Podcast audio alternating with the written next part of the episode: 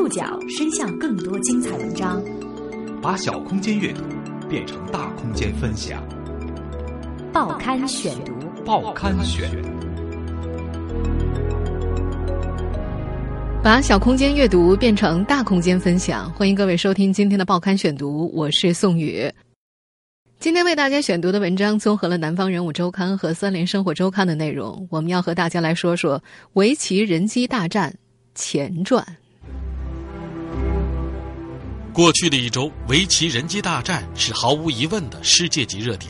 计算机的处理能力超过人的大脑，这个应该是大家都可以相信的。从一九六八年第一个围棋程序问世，到今天阿尔法狗几度战胜人类顶尖棋手，这场人机对决漫长而没有终点。做人工智能有了一些实在的一些变化，我们做做这行的人也是感到很激动。为什么在这场大战打响前，围棋业内人士和研究计算机围棋的工程师们都不看好阿尔法狗？在阿尔法狗之前，还有哪些人工智能程序曾鏖战这一领域？报刊选读今天和您一起了解漫长的对决。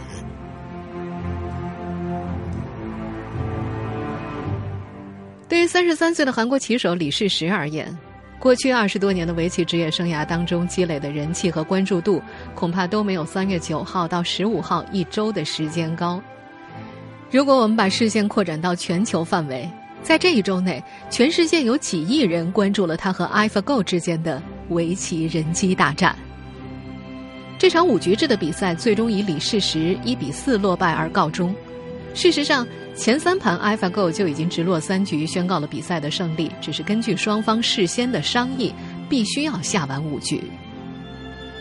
在赛后举行的新闻发布会上，李世石说：“啊，정말심리적으로흔들리지않고집중력도뭐정말끝없이집중하는即便我能再次与 AlphaGo 对弈，我也不能保证能赢。AlphaGo 可以高度集中，人类无法做到。” 但是我不认为 AlphaGo 的围棋水平比人类更高。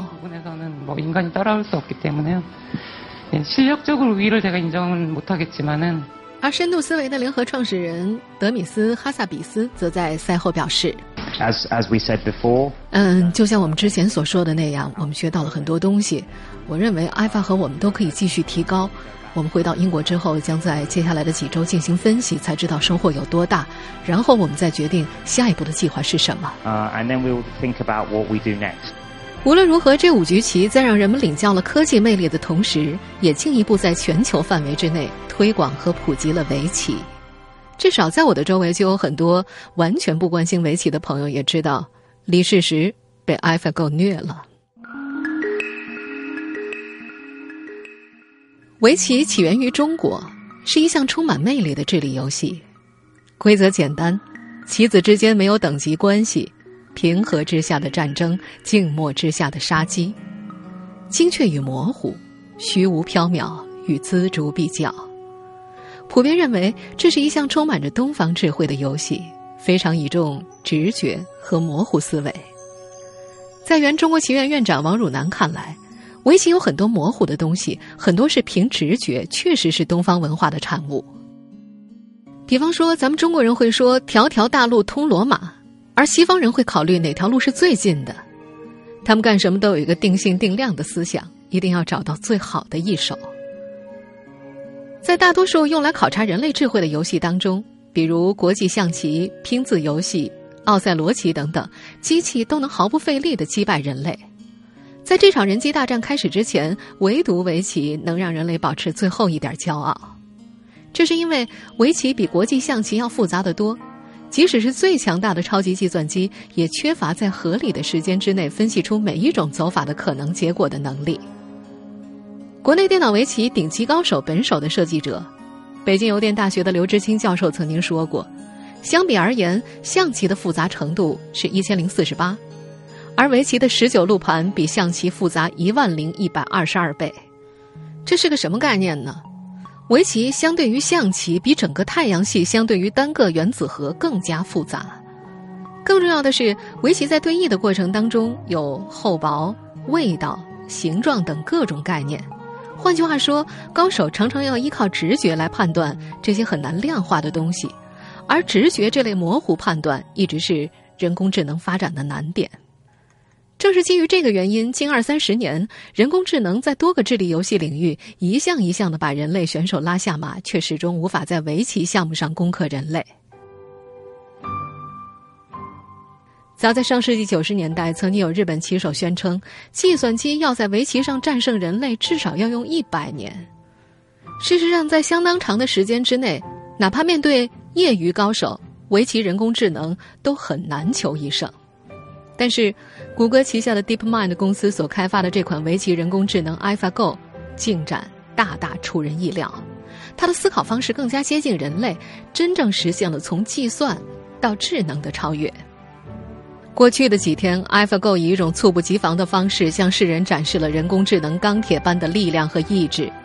这场人机世纪对决的故事似乎要告诉我们，技术革新已经远远超过了生物进化的速度。一旦人类被征服，就再也不可能迎头赶上了。不过，三月十三号，李世石唯一的一场胜利又告诉我们，机器并非没有缺陷。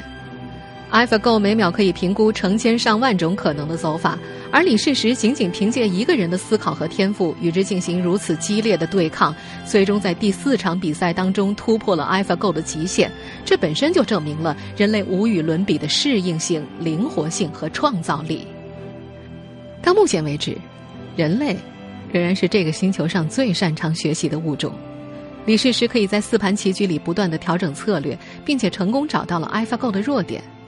而 AlphaGo 在此期间却没有办法做任何调整，因为机器学习它需要庞大的数据和漫长的训练时间，单局棋的经验对他来说毫无意义。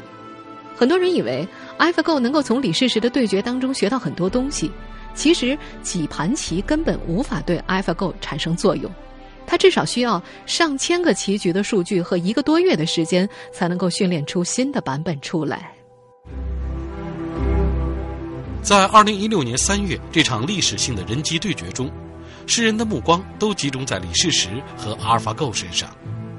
一个是当世最伟大的围棋手，一个是全世界最好的人工智能专家，花了两年时间开发出来的强大的自学习系统，以至于我们很容易就忽略了，也许德米斯·哈萨比斯才是这个故事背后真正的主角。报刊选读继续播出。漫长的对决。我认为阿尔法围棋程序的长处在于它不会感到累，也不会有压力。我认为李世石很有自信，人跟他对决会很有压力。但阿尔法围棋程序是电脑，这不会影响他的发挥。我认为这些是电脑的主要优势。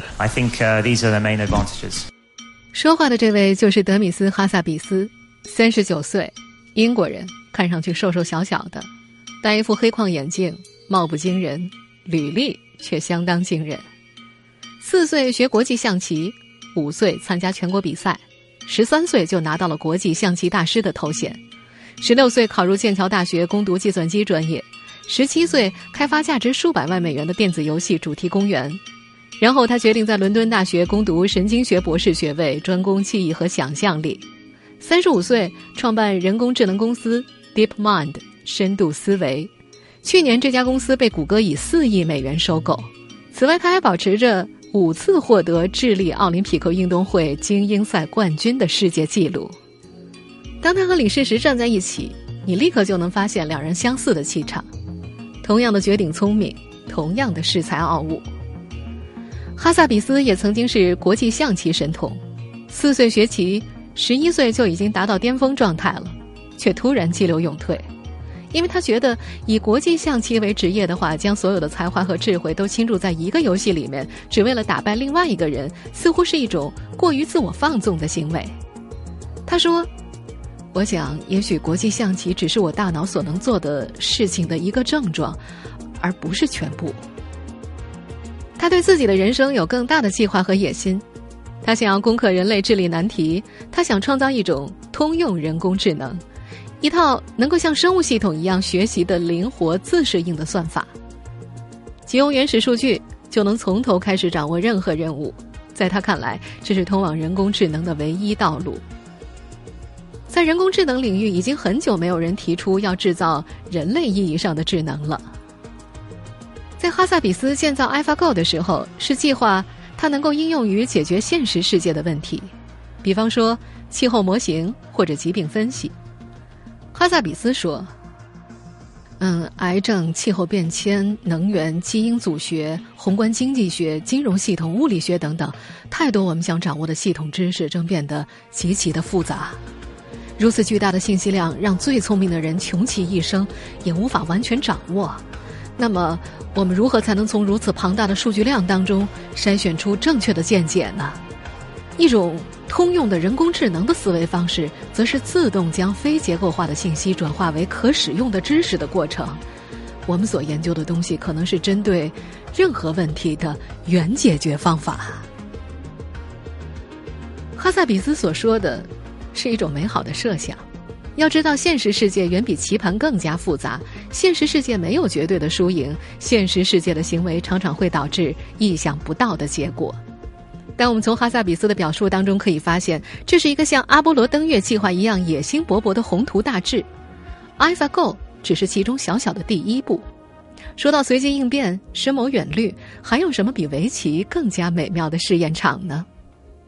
于是，哈萨比斯和他的团队们开发了 AlphaGo。后来的结果你已经知道了。哈萨比斯和他的团队创造的阿尔法 Go 赢得了胜利。不过，在这场人机大战正式打响前，就算是研究计算机围棋的工程师们，也并不看好阿尔法 Go。实际上，从计算机围棋几十年的发展历史来看，他们做出如此推断是相当客观的。报刊选读继续播出《漫长的对决》。世界上第一个围棋程序尼姆西斯。问世于一九六八年，此后的二十多年间，计算机围棋发展缓慢。在围棋人工智能的发展之路上，中国人也曾贡献过重要的力量。一九九一年，中山大学教授陈志行在退休之后开始研发名为“手谈”的围棋程序，其后“手谈”在八年间九次获得计算机围棋世界冠军，并且接受了让十五子。十三子、十一子战胜青年业余高手。陈志行自己也是业余围棋高手，曾经多次参加全国业余围棋大赛，并且取得不俗成绩。陈志行曾经设想，手谈能够在让九子的对局当中战胜自己。围棋盘纵横十九道，其上均匀分布着九个黑色的圆点，称作星位。让九子对局，就是白方让黑方先占据棋盘上的九个星位，才开始对局。部分职业棋手认为，能够受让九子战胜业余高手，才算是会下围棋。二十世纪末，二十一世纪之初，国际象棋的程序在与人类顶尖棋手的对抗当中，已经稳稳占据上风。而围棋程序则在会下围棋与不会下围棋的边缘徘徊。据此，有职业棋手曾经推断，几十年之内都不会有围棋程序战胜人类顶尖棋手，或许永远都不会。围棋人的自信并非无源之水，围棋和国际象棋都是两人对战的完全信息游戏，而人类棋手在棋盘上的决策过程也差异不大。首先，搜索当前局面下看上去可行的下一步，然后对其中每一步棋产生变化之后的局面进行评估，最后通过比较选择对自己最有利的一步棋。理论上来说，计算机程序只需要解决搜寻和评估这两个问题，就可以达到很高的水平。计算机深蓝正是这样做的。在前些天的报刊选读当中，我们已经跟大家聊过，一九九七年，美国的 IBM 公司的深蓝超级计算机以两胜一负三平战胜了当时世界排名第一的国际象棋大师卡斯帕罗夫。深蓝的运算能力在当时全世界的超级计算机当中排名第两百五十九位，每秒可以运算两亿步。在搜寻方面，计算机深蓝的效率虽然不如人类，但是它能够比人类算得更深一层。它已经可以做到近乎穷举。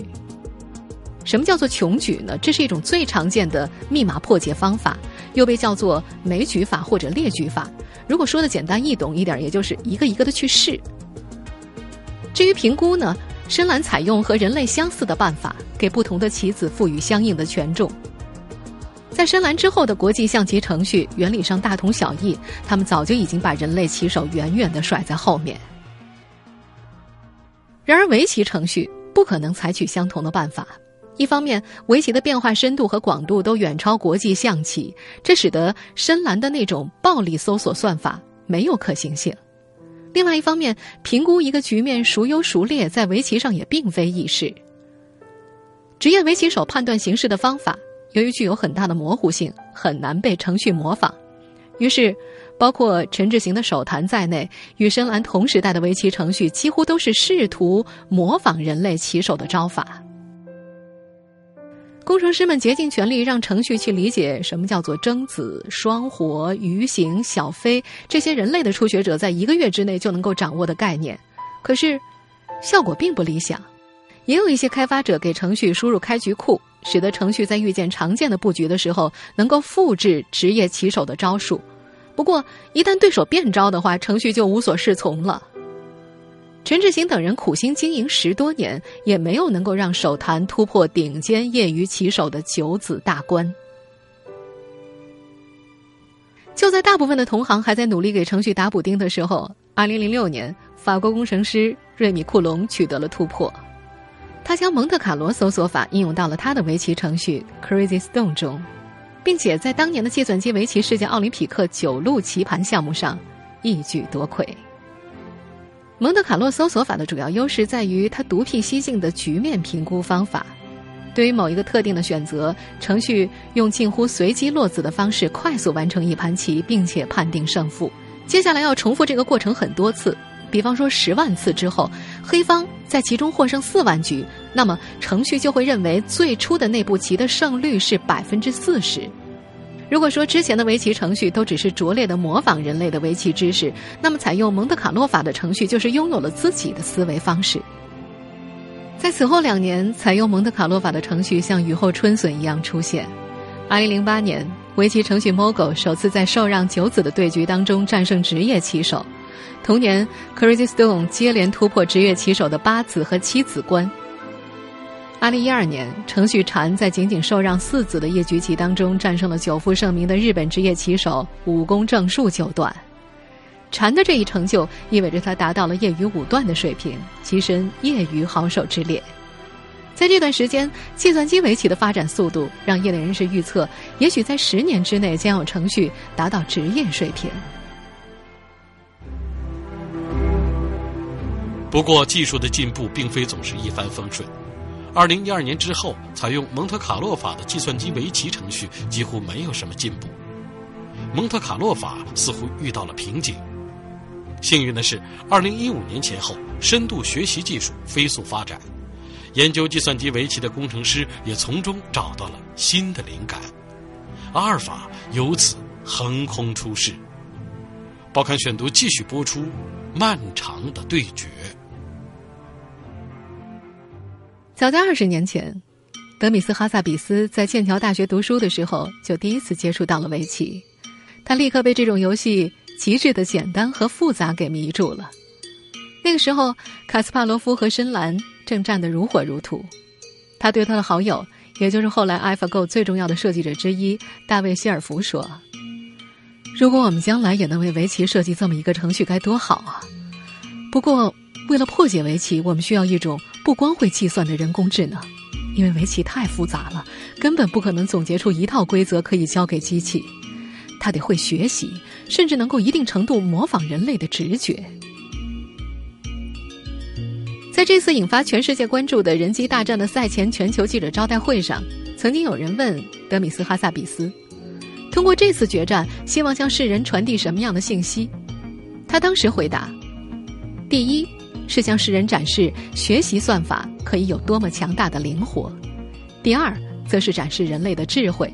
毕竟，AlphaGo 是一群非常聪明的科学家创造出来的。当时没有多少人在意他这段貌似外交辞令的回答。一直到赛事发展到后来，人们才意识到，李世石的确不是和一个聪明的机器在作战，而是和机器背后的几十位天才的工程师在作战。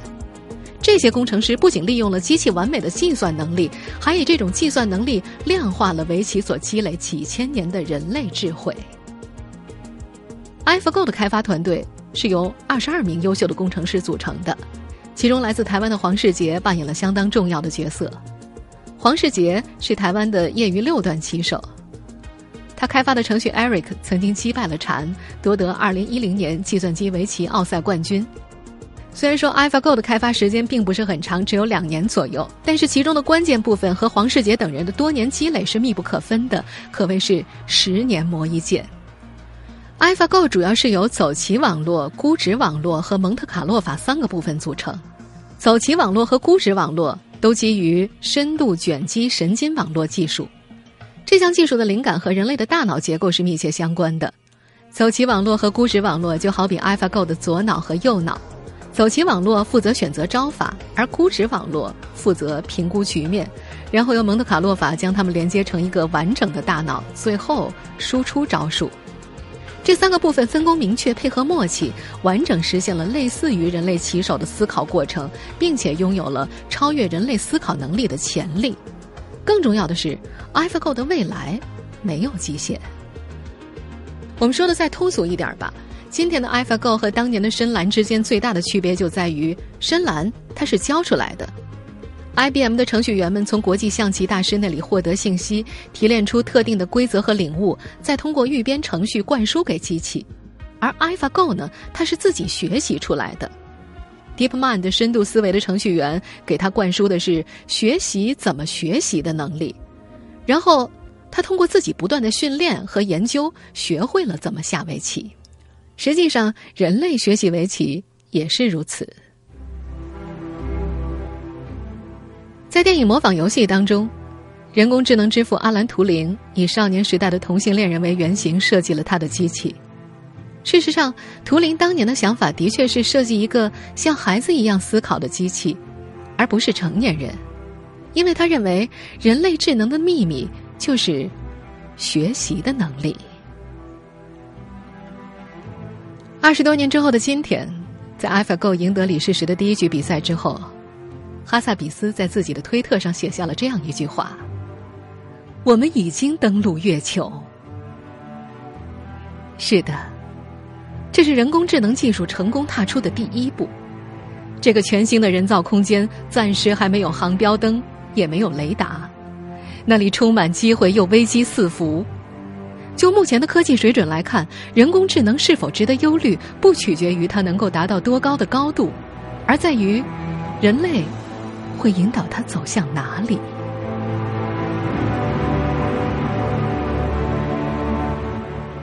听众朋友，以上您收听的《报刊选读》，漫长的对决。我是宋宇，感谢各位的收听。今天节目内容综合了《南方人物周刊》和《三联生活周刊》的内容。收听节目复播，您可以关注《报刊选读》的公众微信号，我们的微信号码是“报刊选读”拼音全拼，或者登录在南京 APP 和喜马拉雅 FM。我们下次节目时间再见。